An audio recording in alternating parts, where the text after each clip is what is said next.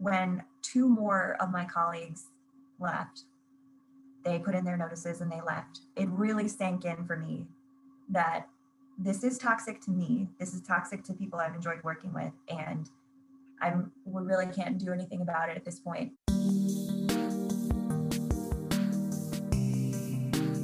Welcome back to the Career Therapy Podcast, everybody. My name is Martin McGovern, and today we have another great quitting story to share. We have Rachel Kowalczyk. And uh, uh, Rachel, I'm just going to introduce you based off your LinkedIn profile and then let you introduce yourself to the community. Rachel is a data operations with a nice little uh, emoji of a present in record services at Northwestern University. Rachel, thanks for joining us today. Thanks for having me. Um, I I dig that your podcast is such like a calming and grounding approach to the career navigation process. So Thank like you. these have been stressful times. I'm like psyched to be here in sort of like a Zen space for discussion. That's great. I love that. Yeah, it's definitely it's funny. I never thought of myself as being as zen as apparently I sound on the podcast, but we'll we'll get into it. So um, tell us a little bit about your career up to this point, leading up to your current role. Um, I'd love to just kind of get the history down before we get into the the more detailed stories. Cool. Um, well, history is a good start. My education path was in journalism with an emphasis on history. I made I did my minor in history because I always loved it and also I was kind of like anti-college and yet can like still pursued my degree. I maybe would have been an English major. Anyway, I started college like with pre-nursing, left for like a gap year, came back to finish with journalism with this history emphasis largely because I had all these like AP credits from history from high school so um, and then i completed my journalism degree never like wanting to be a reporter but i always had it in my mind to apply that more practical writing uh, training towards a, uh, a career in publishing. I really wanted to get into literary publishing. So right out of college my first career like my massive applying pursuits like so many applications going out and i was like doing volunteer i was volunteering and doing really low cost editing copy editing and manuscript editing for various like independent authors. So i was really trying to build up my um, my cred to get a job like at a publishing agency. And um, the job that i ended up get like the first real job i got out of college was um, it was i was up for these two internships at the same time. And one was at a literary publisher and I was like, oh, the dream, the dream. And the other was at this sustainable development company that needed like a marketing team member to help with their blog.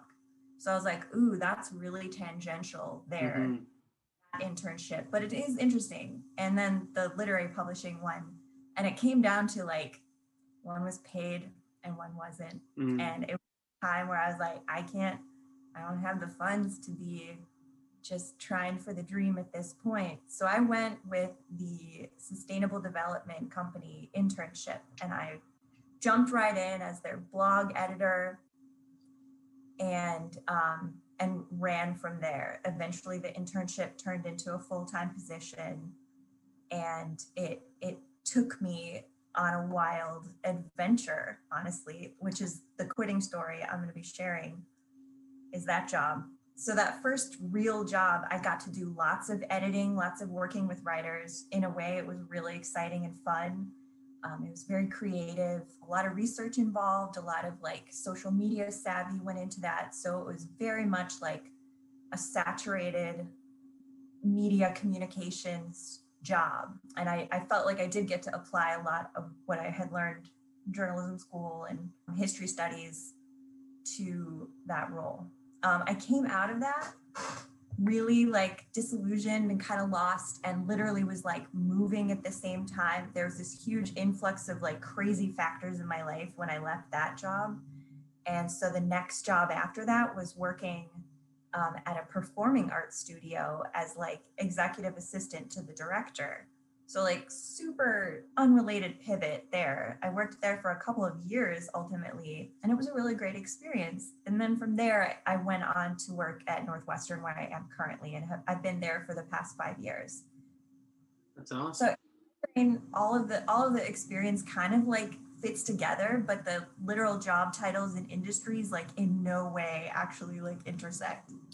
Well, and that's what's so fascinating about careers, right? I think we we spend all this time thinking things are going to be linear. That I'm going to do this, and then I'm going to do this, and then I'm going to do this, and very often it's like I'm just gonna, you know, even if we think like maybe in hindsight we can start connecting some dots, but a lot of times things are just happening and we're moving and we're adjusting, and we're reacting, and opportunities come up and we jump at them.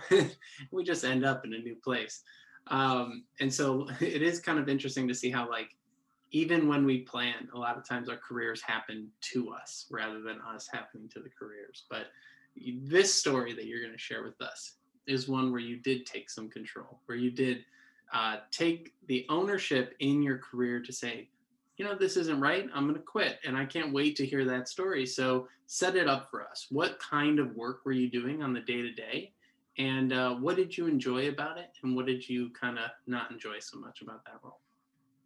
So, my day to day was a lot of working with contract travel writers um, who I had often recruited and hired. I guess I should I should specify this job was for a startup company and that's part of the excitement of the job.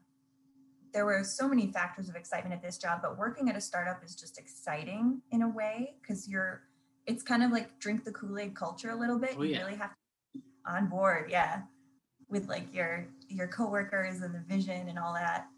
Um, so my day to day, it was kind of like a, a pretty consistent and reliable grind of like working with writers, recruiting people, editing their stuff, giving out assignments, actually publishing to the blog. So I learned on the fly how to work with HTML script and help with like editing website content, publishing to websites as well as like WordPress, just blogging. So it was like just yeah, grinding out a 9 to 5 kind of like keep the blog going with fresh content, just supply it, edit it, keep the vision going and work with the market and the company was a sustainable developer based here in Chicago, where I am.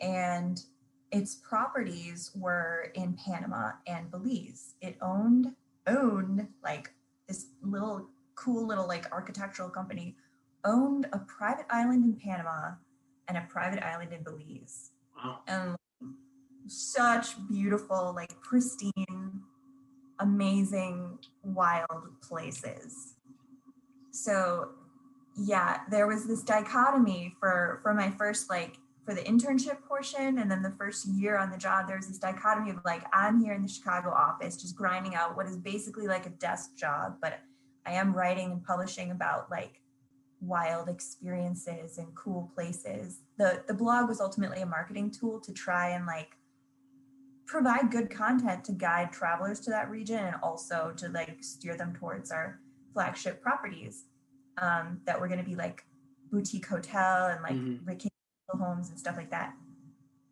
Yeah, this dichotomy of like I'm here tapping away in the Chicago office, and then my my colleagues, my coworkers are often like working out of Panama, and so I'm I'm doing a lot of like what we've been doing this year, a lot of remote conferencing with my colleagues while they're super far away. And then after a year, I got to visit the island, spend some time there, have some firsthand experiences. And then after like into my second year, I like moved there and was wow. like living working out of the private island. It was pretty sweet.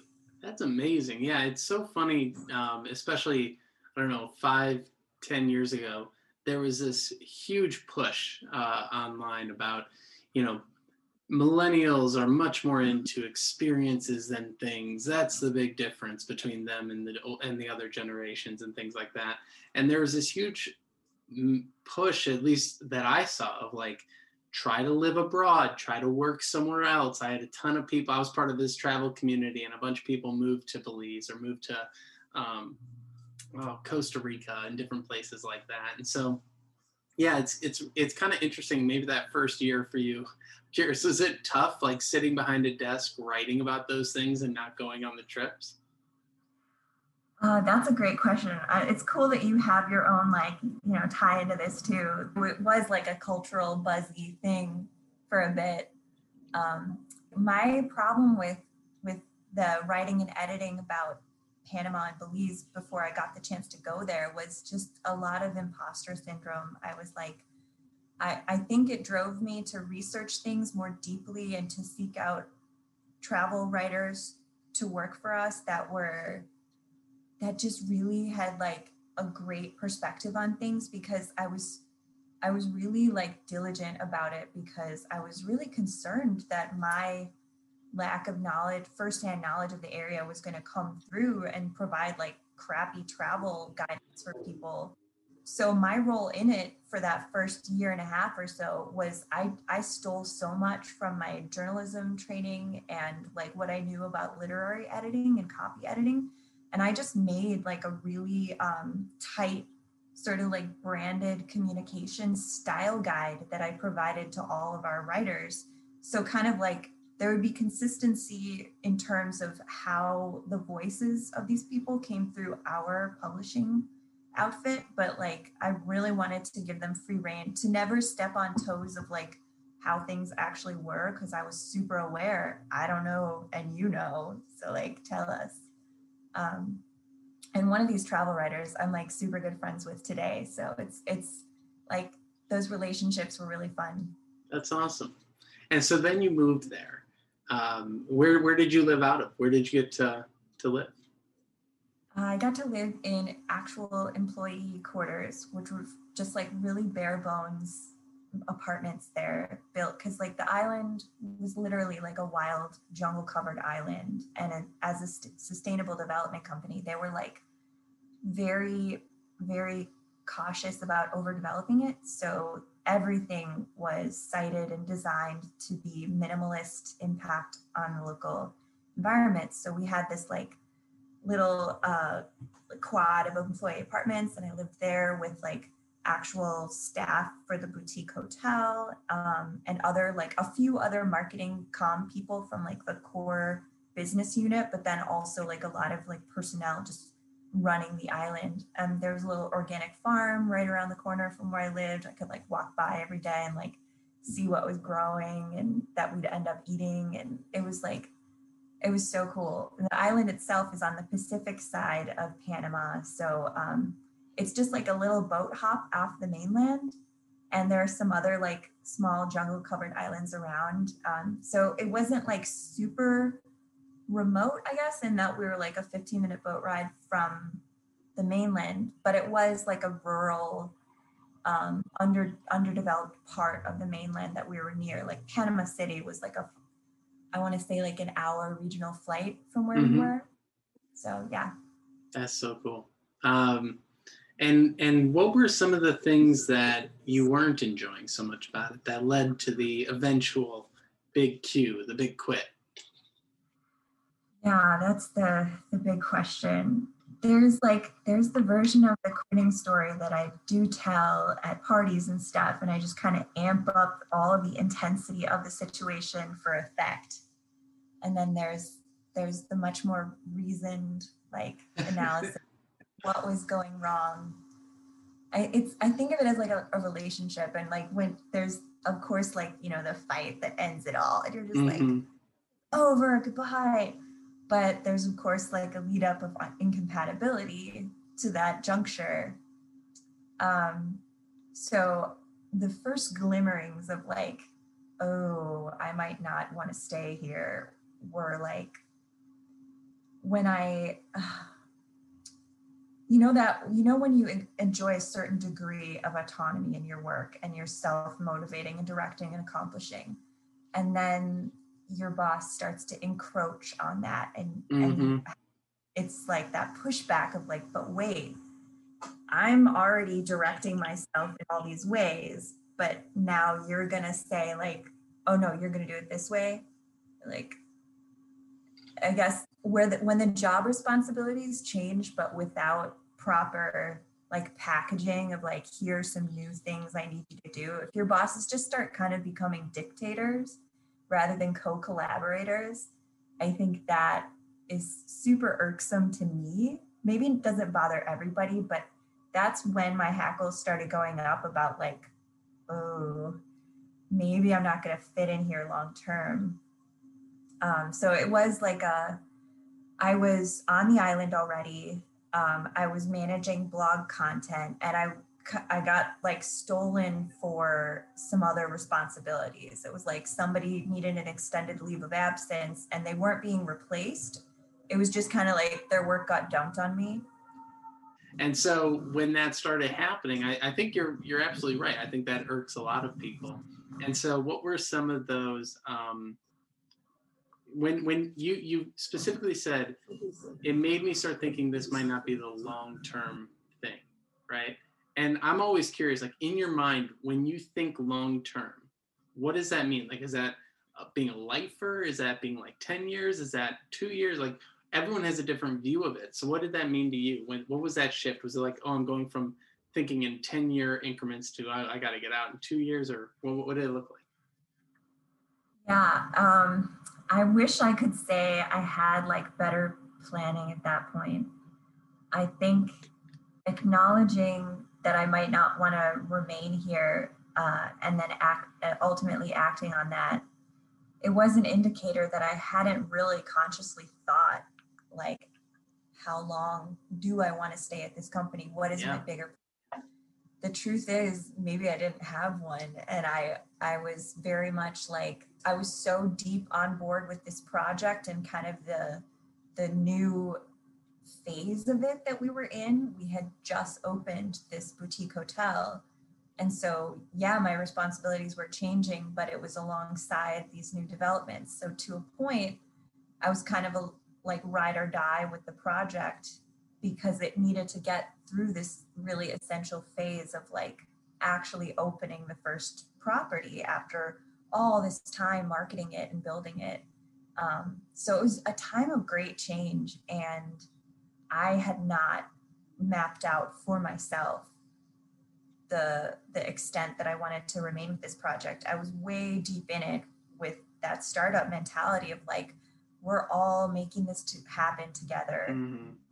And um, I think just it's such an intense, high pressure situation, and and there's such great potential for like group achievement when you all have such strong passion and belief in in the company vision. But it it did become a problem for me and for some other people where we we didn't have a strong enough sense of how we were advocating for ourselves in this job we wanted to be part of the success, but we hadn't really, I hadn't really planned for how my success personally was going to be a part of the larger success and and so how to protect that. I just knew i just knew when i started feeling like less autonomy and less um, personal power. Yeah I appreciate you kind of laying out what it feels like to work at a startup in this way because it's it's really good for folks to hear of like one of the benefits of being at a startup is that you know you have a lot more autonomy because there's just too too much to do and not enough people and so they're not going to hopefully micromanage you as much but then as things started changing and the micromanagement started to creep in it's like you're losing that one thing that made all this work and all this effort worth it, which was feeling mm-hmm. like you had agency. And, you know, losing agency is something that we talk a lot about on this podcast because whether it's a job search or an actual job you have or really anything in between, like it, it's that lack of feeling like you're in control that tends to get under people's skin over time. So, what were some of, were there any things that um, stood out like how how did the micromanagement look? What what what did it actually look like on a on a regular basis?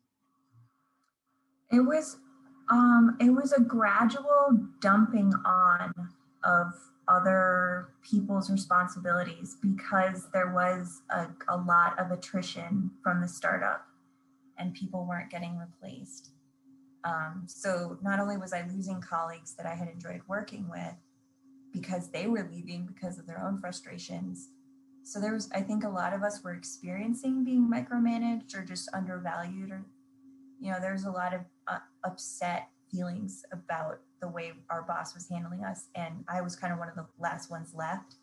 So it was just a piling on for me personally of like other, responsibilities that I didn't feel super qualified to fulfill. Like I already explained, I, I had imposter syndrome from the beginning about wanting to represent these properties and these locations well in our content and and being super diligent about trying to do that um, so when i started first I was given the responsibilities of the social media manager who left. So I just threw those in because it was very natural for the blog for me to just take that on and, and things were more much smoother with the blog after I had been there for a while. So it, it was manageable, that first one. And then our marketing manager went on this extreme uh, or extended leave of absence, and me covering her responsibilities, I felt much less comfortable with that because it was a lot more top down management that I didn't have experience with.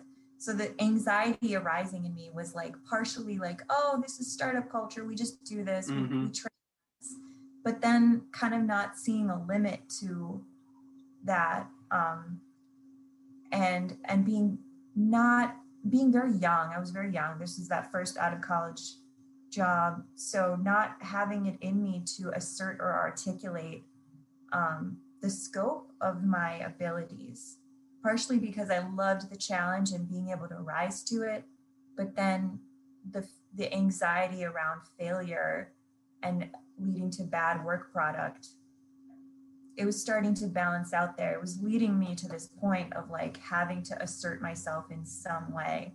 I ultimately did by quitting but this was one of those bad situations where i was much less in control of it than i would would be now. Yeah.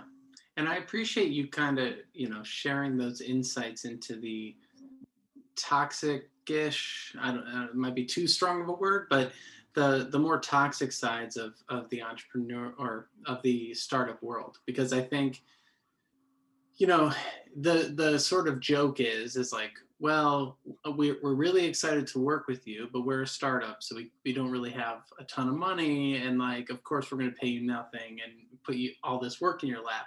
And i always find that to be an interesting one because I'll, I'll i'll like talk with companies that have 500 600 employees and they're like but you know we're a startup and i'm like i feel like at a certain point you're all just using this uh, excuse to dump to dump a lot of work on people for little pay. And and uh, in your case it's like it was gradual right? It's like oh a little bit more oh a little bit more oh wait there really is no end when a company is trying to be scrappy to how much they can put on a single person. It's it's i appreciate you kind of opening that window a little bit. Is there anything else you want to share on that front um, well i think that's very well observed um, it i think it's just a hallmark of toxic work culture, which, like you said, extends far beyond startups to maybe what places it doesn't belong. And just um, so in in my case, I yeah, that points to a good truth that valuing your employees and providing for their comfort in the positions they fill is really a good thing for bosses to be doing because I'm I might have stayed if that were happening for me um, at that job. And um, kind of one of my main takeaways to share with your audience is that notion of like maybe we if we're to work for startups maybe we really need a mentor specific to that environment to help us through it but if like you said it's getting it's carte blanche for for employers to treat people how they want being maybe overused mm-hmm. under a umbrella where it doesn't belong. Um, even more so, yeah, if, if you're working for a quote unquote startup, you absolutely need a startup mentor. And it cuts both ways, right? Because companies are saying, oh, well, you know, we're a scrappy startup, so we can't bring people on. We're like on a hiring freeze, we're et cetera, et cetera. So they have the built in excuse of, of, well, it makes sense that we have to put all this work on a single person. And then the workers are like well i chose to work at a startup so i really need to step up to the plate and i need to be able to do whatever it is they give me and, and be able to work nights and weekends and all that good stuff uh, regardless of the pay. So it is a you know I, I think that there's companies that do it right companies that try to do it right but then have a hard time with it and, and then companies that maybe are a little bit malicious but we'll, we'll give them the benefit of the doubt for now. Um, so when it came to that actual week leading up to you quitting how long had you been thinking about it?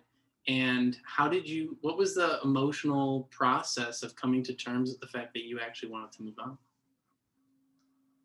It was a it was gradual on my part as well. When two more of my colleagues left they put in their notices and they left I, it really sank in for me that this is toxic to me. This is toxic to people I've enjoyed working with. And I'm we really can't do anything about it at this point. So I had put in my one month notice of I'm going to be leaving in a month to my boss already. And then I accelerated that after I think it was a a week later after I put in that one month notice. I all right, I, I want to like gear everyone up. This is this is the intense story. So like I was already I was working late one night in the office in base camp of the island, and I was I was proofreading menus because part of my job was to um, work with the chef each day to produce this on island collateral for the daily changing menu that this awesome chef produced. So I was like translating them um, we had like an English and a Spanish version and getting it set to go. So my, my as you can see, my real officey responsibilities in terms of like publishing and, and communications, they had really expanded to cover all kinds of like catch-all stuff on the mm-hmm. island. So I'm working late in the office and I got a belligerent call from my boss about where are the menus and like expletives were flying. And i was like i'm you know i'm doing them right now. And so i got screamed at but uh, by my boss over the phone to bring the expletive expletive menus to the little restaurant like now. So i finished it up as quickly as i could and like literally ran them over there and delivered them you know, got out of there, got away from my boss. And that had not happened before. So my I had been progressing towards increasing dissatisfaction with the job. Clearly, all the people quitting and the uncertainty of the future staffing was really taxing my boss because he was not in a good way. He had never yelled at me like that before. And that was the night where I was like shaking. It was just so, it was so like it was a new level of being disrespected and feeling like literally scared you know what's going to happen. So that night i went back. I was kind of shaking went back to my base camp room like packed my bags didn't even get all my stuff and then just like let some stuff like go. I'm just out of here. I like arranged a boat for the for dawn because like they don't go in the middle of the night. So I went to like the tour manager and was like, these are people I've grown really close with. I, I I was crying and like arranging a boat in the middle of the night to then leave first thing at dawn. So then I like grabbed all my stuff that I was taking with me and like went to the dock and in the pre-dawn was like waiting there with all my stuff like ready to go out the gate. And um I think while I was waiting there, at some point, I had gone and like composed these messages, right? These like the quitting message. So it was an email that was like CCing my boss and all these other people. It was very dramatic, but I just like laid it out like I I'm leaving that I this is it. This is unacceptable boom and i i did i did make it personal about my boss because i had worked closely with uh, a local on the sales team uh, a panamanian girl I, I had grown very close with her and i felt kind of on the level of like as a woman um i i'm not going to stand to be screamed at by my superior or anything.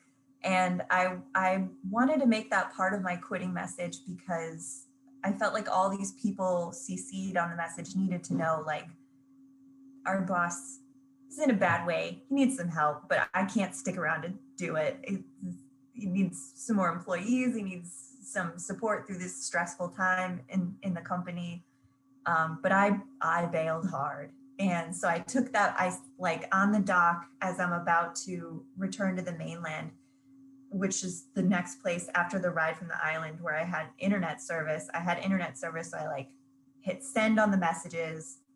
Then I shut off my phone and like went to a mountain town for like two days just slept because I've been working like 50 hour weeks, you know, not around the clock for like weeks, super burned out. So I'd like slept for two days with my phone off, turned it on after two days and like notifications galore. I laid low there in this mountain town for like two weeks, just in this beautiful hostel, like eating pancakes and like actually working behind the bar in the hostel as part of my like stay arrangements until I got back on my feet. Um, I, and by the end of those um, two weeks, I was, you know, putting out more applications and stuff, trying to make my next plans. It was super, super intense. Good for you. That's that's a real intense story, especially because you had already put in your notice, only to then, you know, get hit with another round of like, okay, not not acceptable. Um, I really appreciate you saying this person like you had a little bit of empathy for the boss this person needs help clearly they're going through a lot but it's not my responsibility to be their punching bag and i think that's a really important thing to say. It's like you know so often especially if you're you know at all empathetic you know you you want to help. You want to keep helping. And i think a lot of people will put up with an incredible amount of abuse in order to be helpful or they might internalize it in a certain way like well maybe i caused that or anything like that. And really at the end of the day it's it is not your responsibility to fix someone else's issues unless they're paying you to do it i guess but like but it sounds like they're dumping so much more than what you originally agreed to in your contract and they're they're putting you in positions where you can't succeed and that's that's definitely not a good place. So I kudos to you for getting out of there and like literally getting out of there, not just, you know, turning to a coworker or something, but like actually moving on. So that's that's Thank a crazy that. story. Yeah. Thanks. Thank you for that. Those those are the for sure the salient points of that episode is kind of like keep ensuring that your employer is investing in you because you should get something out of your job. And if you're no longer getting something out of your job, you should be. And furthermore, if like if the company is really taking a, a tailspin, you certainly can't fix that. And obviously, like you're not you're not going to reap any benefits going into this tailspin with this company and that's another thing. It's um you know there's a lot of employers that are like how come my employees don't work as hard as me? Well because they're your employees and they don't get ownership in the company. And any number of other reasons why they shouldn't be as invested as you are and things like that. So i think there's a lot to be said there of being able to stand up for yourself and you know especially like you said there are weird power dynamics between bosses and um, you know the people that report to them. There's also weird power dynamics between men and women. There's all sorts of strange stuff that happens in these workplaces.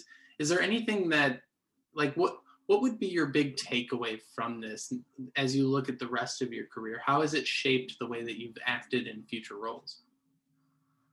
It has driven home for me the importance of having a mentor for your career and and diligently checking in with that person because that holds you accountable not only to actually nurturing a vision for your own career and not just going along for the ride wherever you get hired but it keeps you accountable to someone else in the industry. And it also creates a failure structure where their their past mistakes can inform you and it just makes it a more comfortable atmosphere to talk about messing up um, to know that it's okay and not and not stick around in a job just because you think it's it's a failure if you leave it or something like that.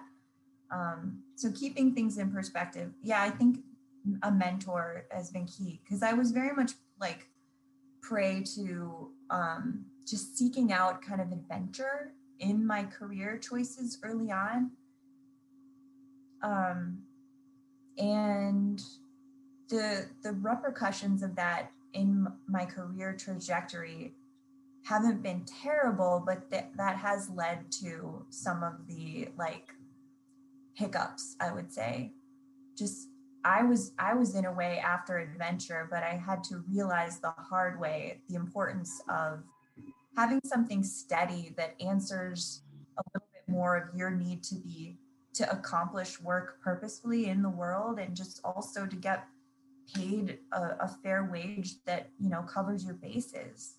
That makes sense. And when it comes to um, the reaction of your coworkers and, and your boss did you get any uh, support or pushback from pe- from people?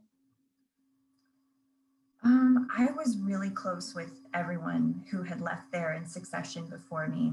So i was i felt supported in my decision to leave. They they had all done the same and some of us have remained close through the years because it was such just like, like a huge work experience for all of us. It was like a little bit like um like a cult dynamic as i think you can imagine like a lot of um, startups lend themselves to a little a little bit more of that culty dynamic so yeah leaving it was a good decision for me and these other people um, but we do cherish that wild experience that we had too. It taught us a lot about ourselves and about what we want to do in the world. Um, so I did feel super supported leaving. And my actual, my next job right after that, I was immediately applying so much of what I learned, like working for, I did pivot into being a second in command to this studio director for a performing arts studio. Um, and I, I did feel like I had a lot of, I had done so much wrong with my like toxic boss that I was much better able to advocate for myself in that next job and to have much healthier, frequent like communication about how how this job is suiting me, what else I need. That it was an immediate like flip into the opposite situation with with my successing succeeding job that I had yeah getting ahead of the situation so you don't mm. get in the and hey sometimes we need those rough those rough goes to learn those lessons um, and i appreciate you mentioning two other things one is uh, it's kind of that partners in crime or war buddies right you go through this crazy experience together and you come out the other end and you're like well we'll be friends for life because that was absolutely crazy uh, which is a really interesting work friendship uh, that happens a lot, and uh, it hasn't really come up on the podcast before. So I always find that to be really fun uh, to talk about. But also the idea of the culty side of startups. I think that you know we kind of touched on the toxicity, but the toxicity kind of gets wrapped up in this. And, and your job was even more so lifestyle like changing than most, right? Because you know most people when they think of you know their life being absorbed by a startup it's oh it's just a lot of hours i'm at the office a lot or i'm working at home or on the weekends but when you actually go live in a new place like where everything like you go home and you're you're technically still at work because they own the building right? And that level of like lifestyle um, a lot of people look at it as you know well I, there's sunk cost so i need to stay here or there's all these other things. And and sometimes when when you're in this position startups understand it and they'll always use words like we're family or um, you know we, we're going to look out for you and and i made this comic uh, a few months back a comic strip that was like uh, oh, I can't I, i'll not remember the rhyme off the top of my head but basically it's like been working here for 40 years they said they had my back and then uh, at the end they told me i needed to pack or something like that and oh. that that idea of like how companies build that cult-like environment. I'm curious if there's anything you noticed while you were working at, at your startup um, that played into that. Was there any like what were the most cult-esque aspects of it that folks should look out for? Well, I was a little guilty of it myself. Um, I think I was just pre, maybe that's why I ended up in that job in the first place. I was maybe a little predisposed to thinking that was an essential aspect, uh, like a component of having passion for your work was to feel that strongly about the company's vision. Because as I mentioned before, I made like this style guide of like voice, you know, branding for the blog for my contract writers when I kicked things off um, in my internship. So i think i did have a sense that like it's healthy but like in other employers that i've had you get that you get that from something external from your immediate responsibilities. So i think belonging and and deep belief in the mission and vision of your organization is really important. And feeling connected and like on the same page with other people in sort of a work culture is really important. But it's it's got to be accessory to the core of what you do. It's got to be more like a club or a subcommittee or something that you show up as in an extracurricular way to just congregate and be amongst your colleagues and develop camaraderie in that sense and it shouldn't be directly tied to everything you do because that just lends like a, a, level of anxiety like oh am i am i going to mess up the branding if i do this or that and it can't be that tightly controlled. So I really appreciate work environments I've been since where um, we we as a work culture develop that sense of camaraderie and belonging. Um, you know, maybe around some of our interests or just like convening, uh, talking about current events. You know, a little more external to what our exact industry. We got to have that room to like breathe and breathe and dream and like think bigger. That's when other that's when everyone's ideas in the organization start to have a place and a voice and it's it's not so like it's got to be directly from the boss mm-hmm. that's dictating what we think or feel it should be a richer um, a richer mix. So in my current job, I have um, I started like a little art as stress relief club, and and had that going um, as sort of one of those environments. And it's to the credit of, of my current employer, Northwestern, that their talent development department is very like amenable to staff just kind of like coming up with stuff like that, creating little clubs and subcommittees and stuff like that to connect with people. So they have a department oriented around those kind of like HR things to have a strong HR presence.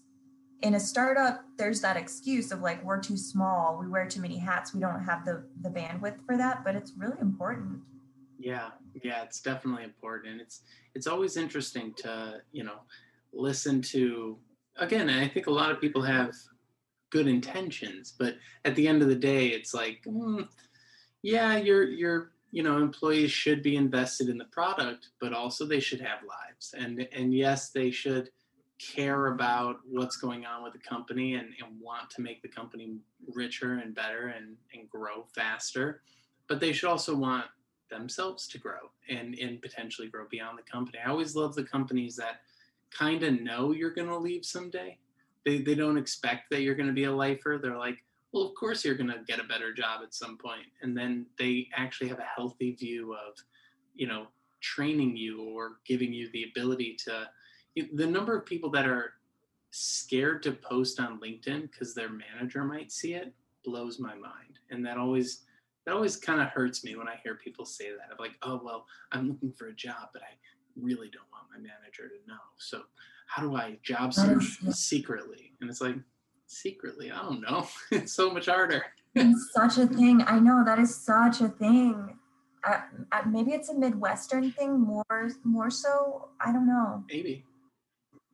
It, it could be, but I, I think it's just a general fear thing, and and we're, you know, we're taught growing up to like fear authority and to uh, not confront people. Like literally, we're taught not to push back, and then we get into these roles that are bad, and we don't know how to do those things. And so sometimes, and this is why I think it's so great that you're coming on the show and sharing your quitting story.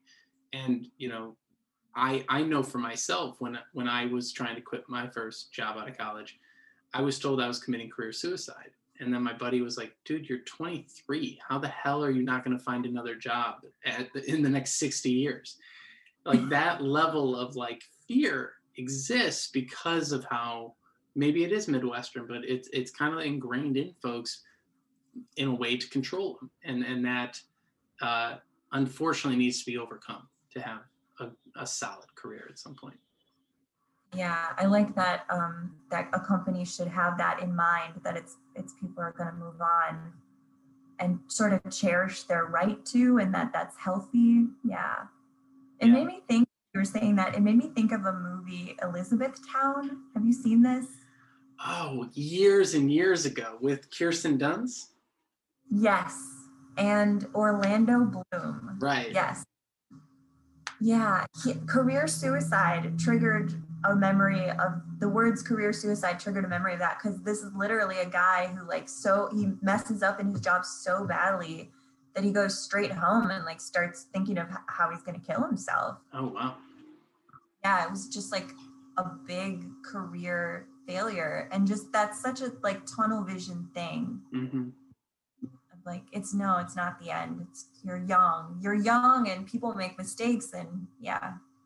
And i think that just plays into having having things outside of work having other hobbies having other interests having other friends.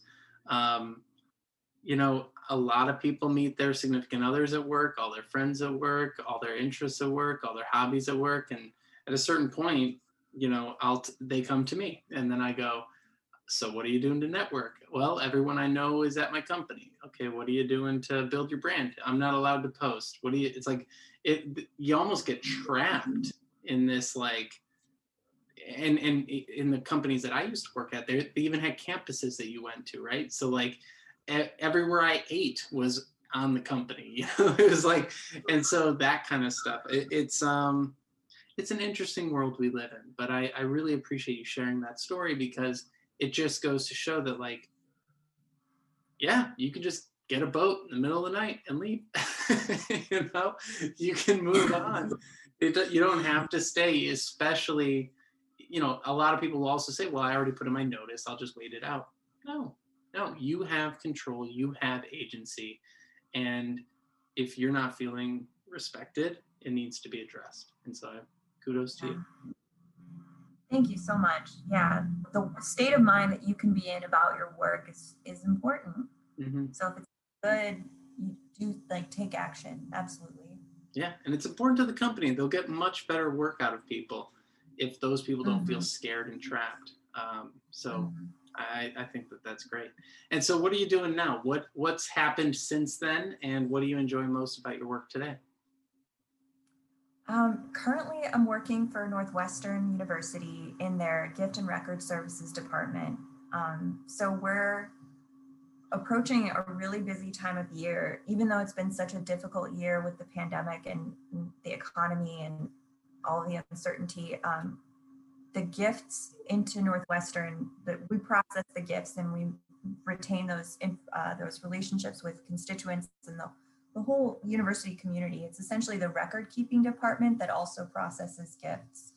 So um, it's really busy in the upcoming time of year, and we're all kind of like my whole office is kind of gearing up for that surge. And we so that that feeling that I did enjoy from startup culture of really being part of like a, a community, a close knit community, I still get that within my little department at Northwestern. Um, I think I'm just gravitating I gravitate towards like work family, um, a work family feel. So my little unit in Northwestern kind of operates that way. And I I do like um, the level of detail and that it ultimately comes down to relationships again um, around like protecting people's information, protecting their relationship with the university, having it be a, a healthy one, um, if they want to give, if they want to interact, volunteer. It's for alumni, it's for donors, it's for everyone who is part of this big Northwestern family. Um, so I get a lot of what I enjoy from past good job experiences in in my current work, and it's also something really stable that like occupies my mind and it fulfills that deep need that I have to like know that I'm doing purposeful work. I really believe in so much of like the research that Northwest Western does and the kind of education they try to provide. And so I'm still drinking the company Kool-Aid, but not for a startup. This one's giving me benefits and I have a healthy work culture. So, you know, you can't you can't change some of these like propensities that I have to just go towards maybe a problematic or toxic approach to my work, but I'm just a, passionate person. I'm going to do that, but I'm going to try and find healthy channels for it. Yeah, yeah, and I'm so happy for you because that that level of self awareness helps regardless of how it all goes. And and having gone through this quitting experience, you now know you can quit again if anything ever gets that toxic in the future. So Rachel, thank you so much for being on the podcast today. I really appreciate you sharing your insights and your story. And it was really nice digging into some of the, you know, toxic sides of startups. I think that's an important topic for people to hear because they're still very exciting places that a lot of people want to work at. And it's not bad to work there. You can get a lot of great experience, but you just need to know what you're getting into. Um, so thank you for joining us today. Oh, thank you. That um, it's really great that you're empowering people to be like the narrator in their own career story. And i just i think that's part of you know like a better world just happier people doing better work. Like what's not to love about that? And rachel if people want to find more about the work you're doing where can they find you? Um, I'm on LinkedIn, Rachel Kowalczyk on LinkedIn, LinkedIn, and um, other than that, I'm not super social. I don't really have any uh, handles. Maybe Instagram. I have I uh, I have an Instagram. I can, you can link it if you want. Well, go hunt her down on Instagram if you want, but definitely find her on LinkedIn. And thank you so much for joining us today. It's been an honor. Thank you so much. You got it. Have a great rest of your evening. You too.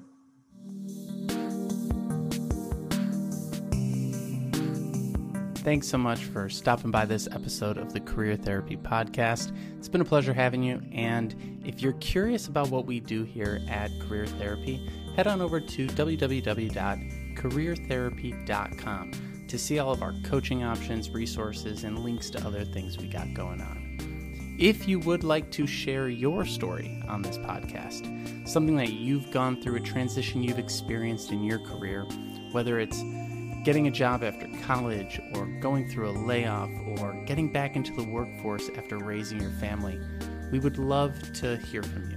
Head over to linkedin.com slash in slash Martin McGovern and shoot me a DM. Let me know what's going on, and I'd really like to share your story with the world. What we're trying to do here is really normalize the emotional side of the job search because we all go through it. We all have tough times in our careers, and sharing these stories really helps people feel less alone and feel more empowered to take their career back into their own hands and make something of it. So, thank you again for stopping by. If you'd like to leave a like or a comment, subscribe or share, or leave us a review on iTunes and I think maybe even Spotify, we'd really appreciate it. Best of luck to you in all of your career endeavors, and I'll see you on the next episode.